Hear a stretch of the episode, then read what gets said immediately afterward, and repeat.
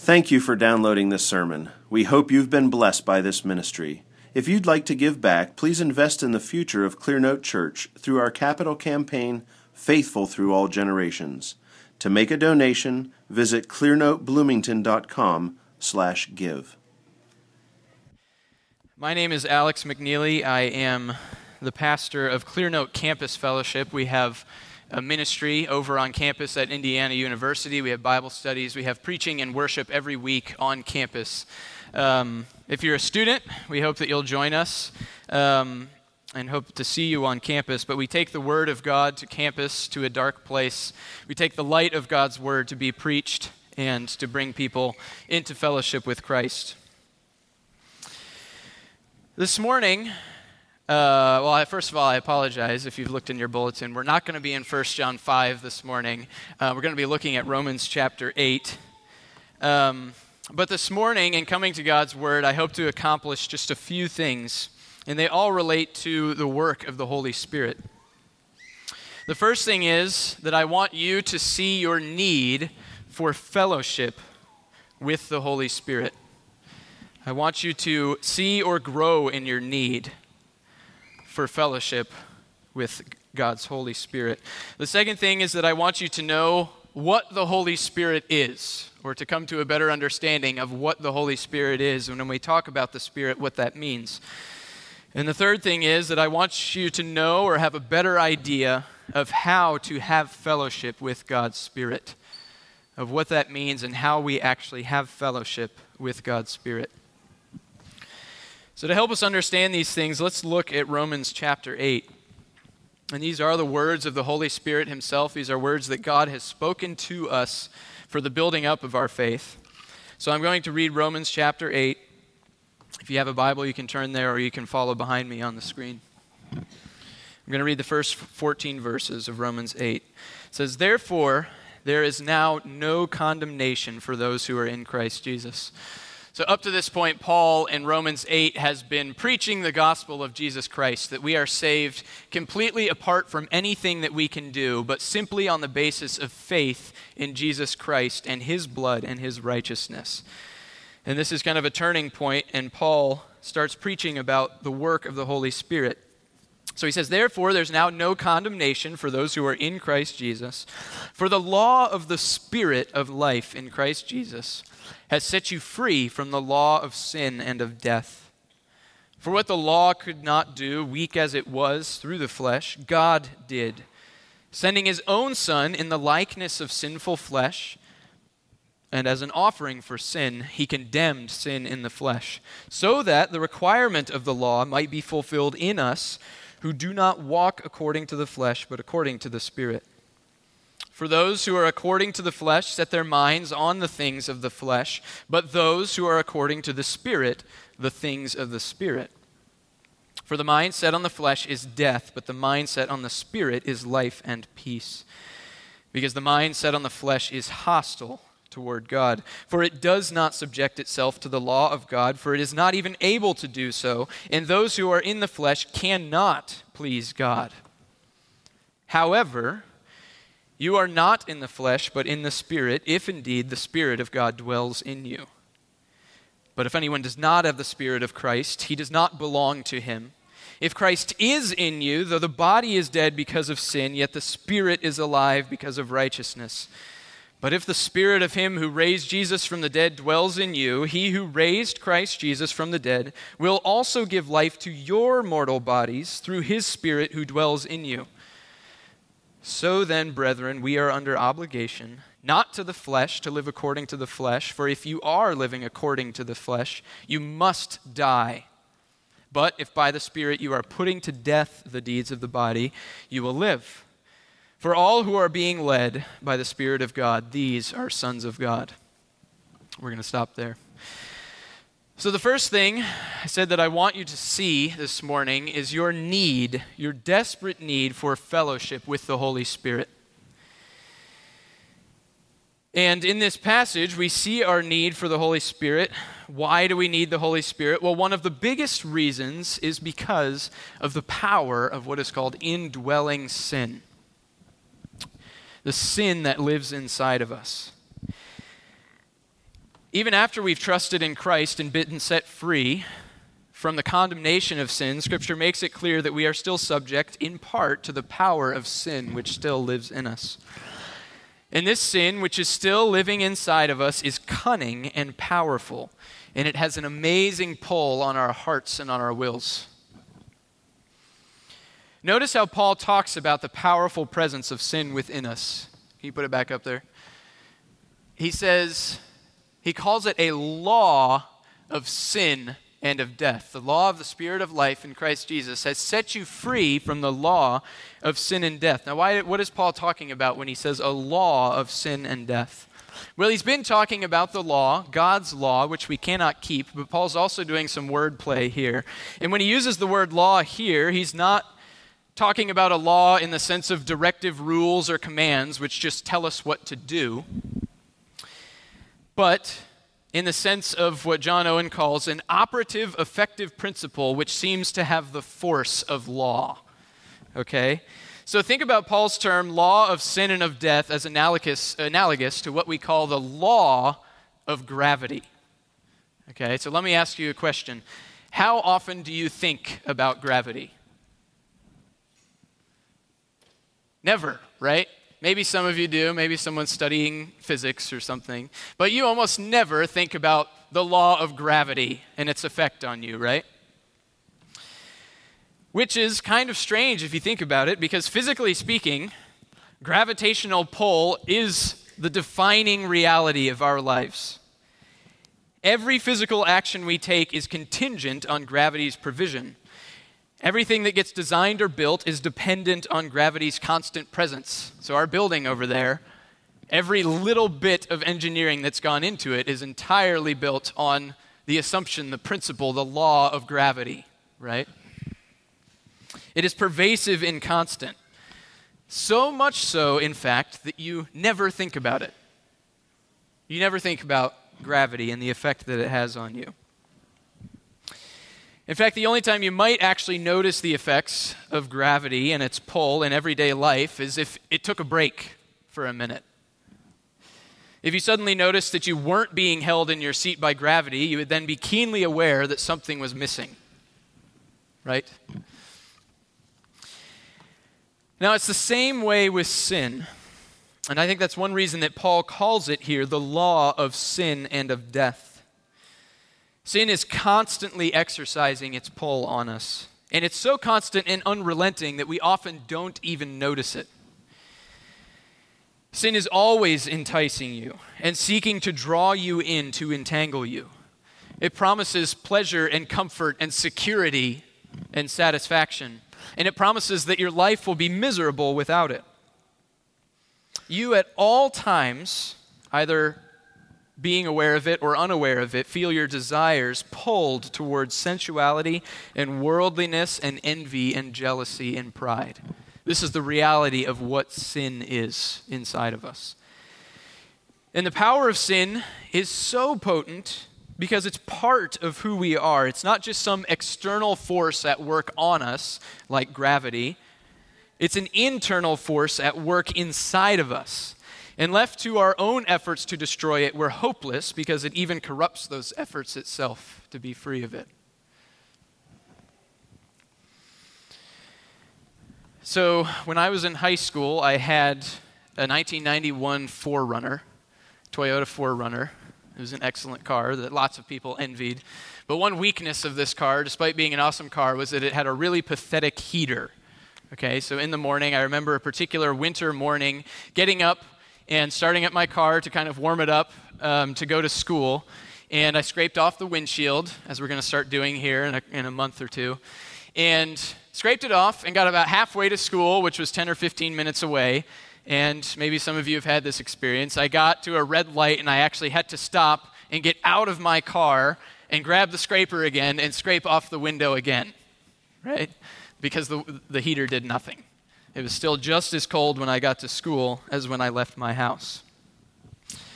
Last winter, um, I was on my way to church, which is about a three minute drive, and my windshield was frozen over. And it was thin enough ice that I thought, okay, I'll just use the windshield wiper fluid to spray it on there and wipe it off, right? Which worked great. Okay, it melted away, but then you've maybe done this before. What happened right after you wiped away the windshield wiper fluid? Crystals just immediately spread all over the windshield and made it even harder to see than when I started, right? And so, what I hoped would be the solution to my problem and help me to see, my efforts actually just ended up making the problem worse.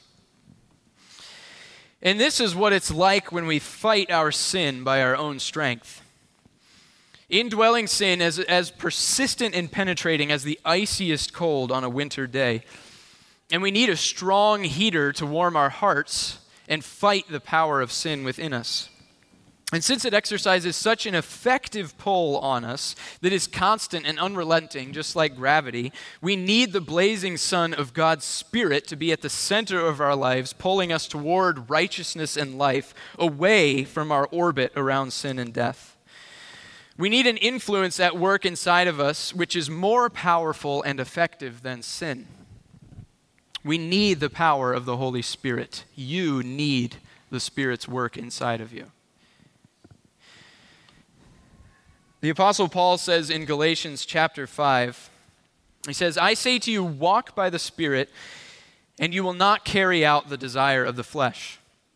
For the flesh sets its desire against the Spirit, and the Spirit against the flesh. For these are in opposition to one another, so that you may not do the things that you please.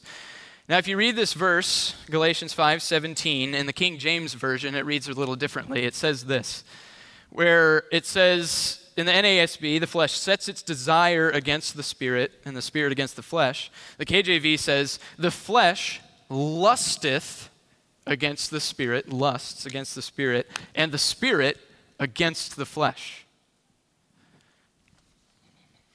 The Greek word that Paul uses can actually mean to lust, where we have in the NASB, it sets its desire against the, the spirit, can actually mean to lust.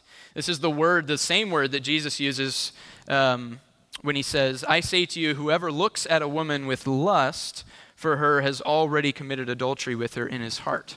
This is the same word where Paul says, the flesh sets its desire against the spirit, and the spirit against the flesh. And so when Paul says that, that the flesh sets its desire against the spirit, it could be translated the flesh, as the KJV does, the flesh lusts against the spirit, and the spirit against the flesh, lusts against the flesh. Now, clearly, the translators of the NASB thought it inappropriate to ascribe to the Holy Spirit the action of lusting, and probably rightly so.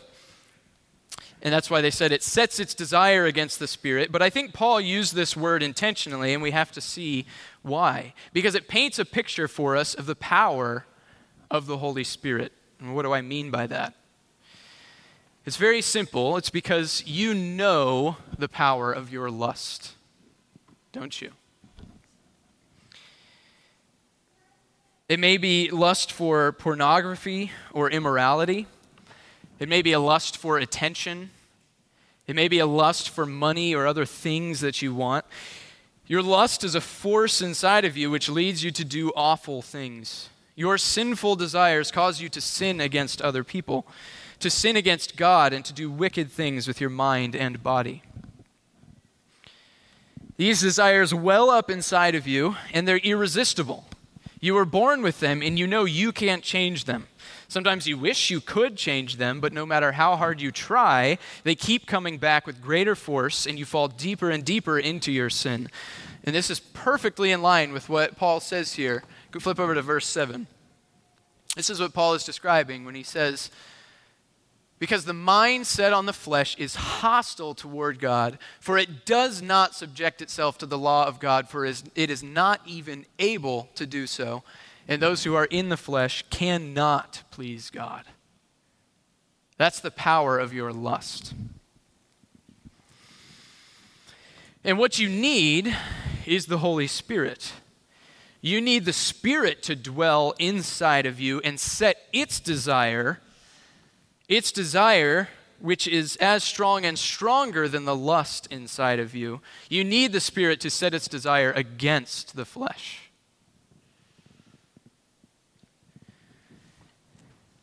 Paul is writing to convince us here in Romans 8 that the Holy Spirit has this power and grants this power to believers.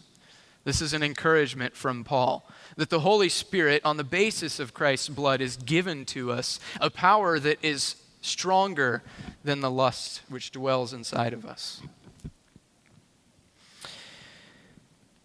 So I hope you see your need for the Holy Spirit. When you see the power of sin inside of you, you see that you need God's Spirit. But as we talk about the Holy Spirit, some of you may ask, sometimes we lose sight of this, what is the Holy Spirit, anyways? What is the Holy Spirit? When we say that, what do we mean? I mean, when it comes to God the Father, we have a clearly personal knowledge of Him. The Father chose us, he displayed his love for us in sending his own son to die for our sins. We call him Father. He displays his character in his judgments and in his gracious acts toward us and toward his creation. God the Son, likewise, is personal. He came and dwelt among us. What could be more personal than that? He took on flesh, the likeness of sinful flesh, to dwell among us. He was born to an earthly father and an earthly mother. He had a real job. He had bodily weaknesses just as we do. He came and spoke to us with his voice and showed his compassion by dying for us on the cross.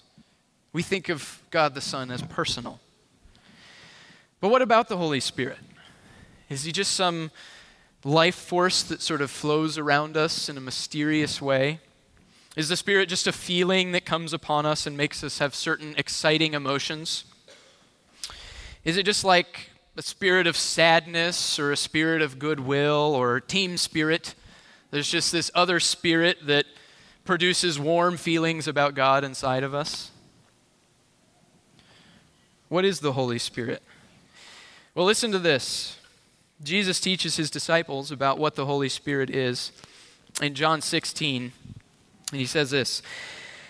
This is right before Jesus is about to die and leave the earth the night before his crucifixion, and he tells his disciples, I tell you the truth, it is to your advantage that I go away. For if I do not go away, the Helper will not come to you. But if I go, I will send him to you.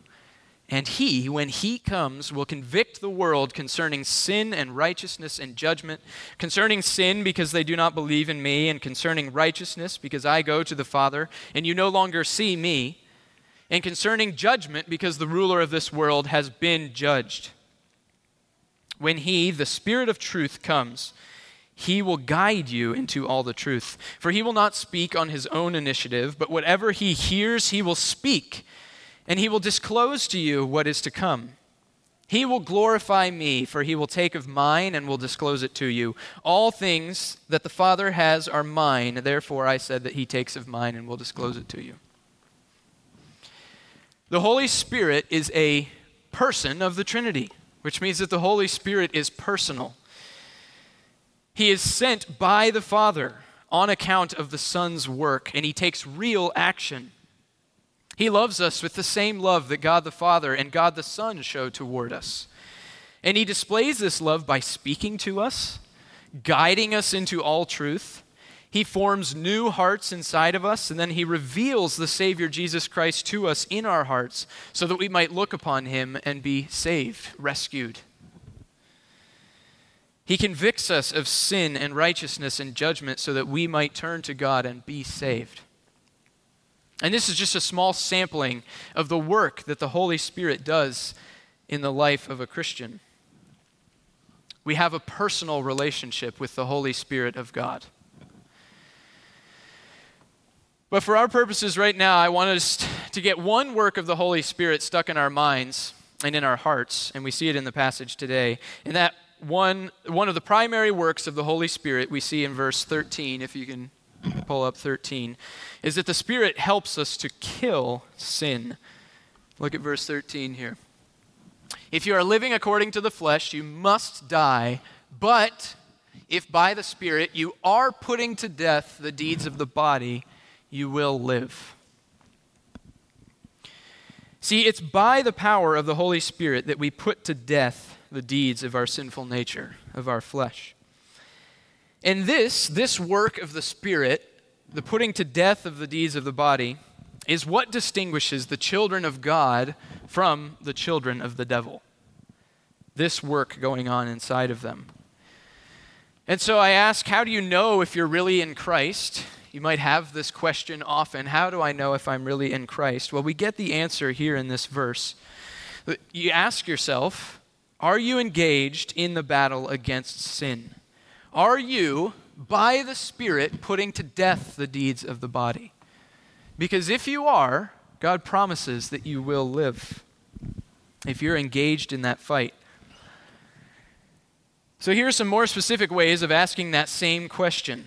The question being, are you putting to death the deeds of the body by the Holy Spirit? Let me ask you a few questions. One is Is the Holy Spirit, do you see evidence of the Holy Spirit destroying your sinful desires? John Owen calls the Holy Spirit the fire which burns up the very root of lust, which means the evidence of the Holy Spirit working in your life will be the burning up of the deeds of the flesh in your own life. They will be being put to death. So, what are the deeds of the flesh as I say this? Well, you know what they are because they're in your heart, but here's what Paul says in Galatians. He says, The deeds of the flesh are evident, which are immorality, impurity, sensuality, idolatry, sorcery, enmities, strife, jealousy outbursts of anger, disputes, dissensions, factions, envying, drunkenness, carousing, and things like these. And then Paul says, Those who practice such things will not inherit the kingdom of God. And so, my question is do you make a practice of these deeds of the flesh? Are you given to enmity? Do you de- take delight in setting yourself at odds with other people? Do you give yourself to a practice of outbursts of anger, to disputes? Do you envy those around you, their gifts, their, their family, the things that they have? Do you give yourself to drunkenness and escaping from the reality of your spiritual state? Or are you putting these things to death day by day? Have you grown weary and resigned yourself to defeat? Have you resigned yourself to habits of sin and continuing in habits of sin because you think it's useless to fight? Or do you trust in God? You hope in God? He is powerful. The Holy Spirit is powerful to destroy your sinful desires, to put them to death in you. So I ask you, is the Holy Spirit destroying your sinful desires? Do you see this work happening? The second question is the Holy Spirit giving you new desires?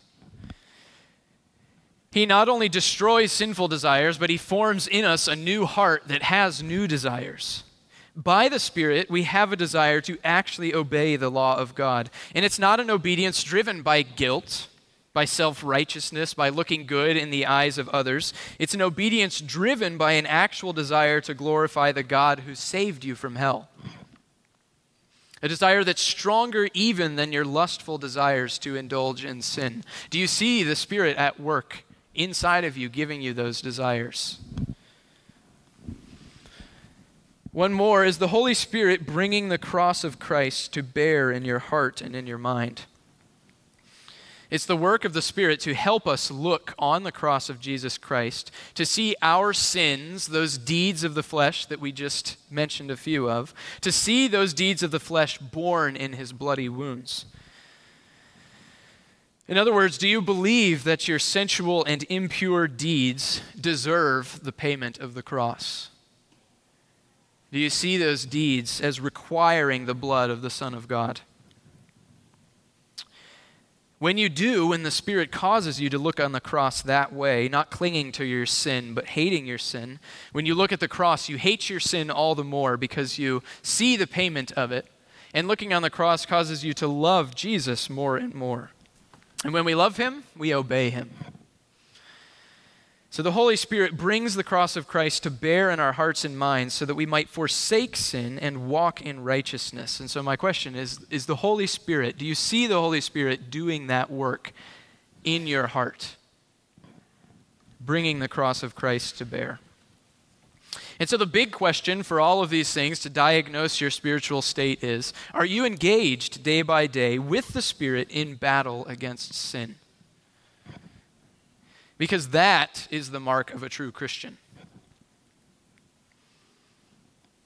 Remember what Paul said in Romans 6. 6. Consider yourselves to be dead to sin, but alive to God in righteousness.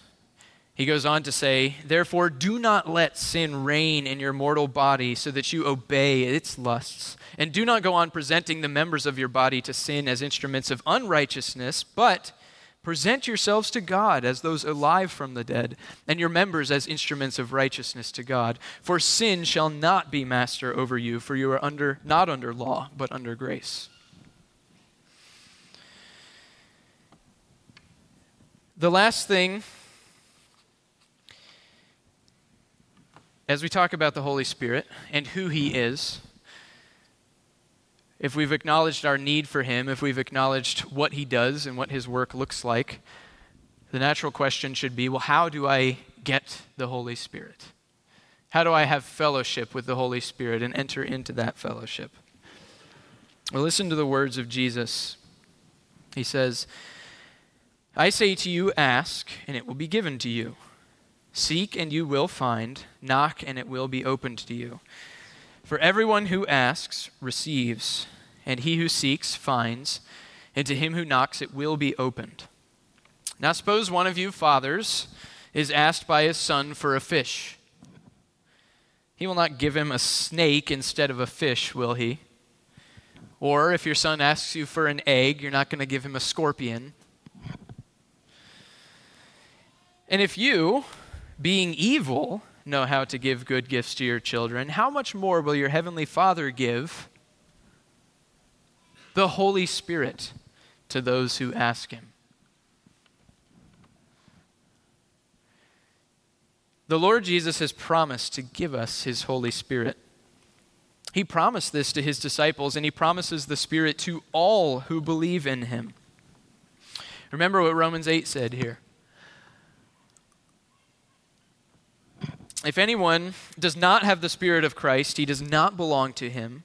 If Christ is in you, though the body is dead because of sin, yet the Spirit is alive because of righteousness. But if the Spirit of Him who raised Jesus from the dead dwells in you, He who raised Christ Jesus from the dead will also give life to your mortal bodies through His Spirit who dwells, who lives, who abides inside of you. Do you think Jesus keeps His promises? If he went all the way to the cross, to that shameful, accursed death to purchase your salvation, if you believe that your sins are borne in his wounds on the cross, do you think he won't see to it that the intended effect of his blood and righteousness will actually be carried out in your life? That you yourself would walk in righteousness? He rose from the dead so that you might live too. He ascended into heaven and he sits on the right hand of the Father, interceding, praying for us now. Christ is in heaven, praying for us now. It's by his finished work on the cross and his continuing work in heaven that the Holy Spirit is poured out on us. And how do we get him? We pray to the Father to give us the Holy Spirit. You have the perfect Savior as an advocate for you in heaven, bringing your requests to the Father by the merit of his own blood.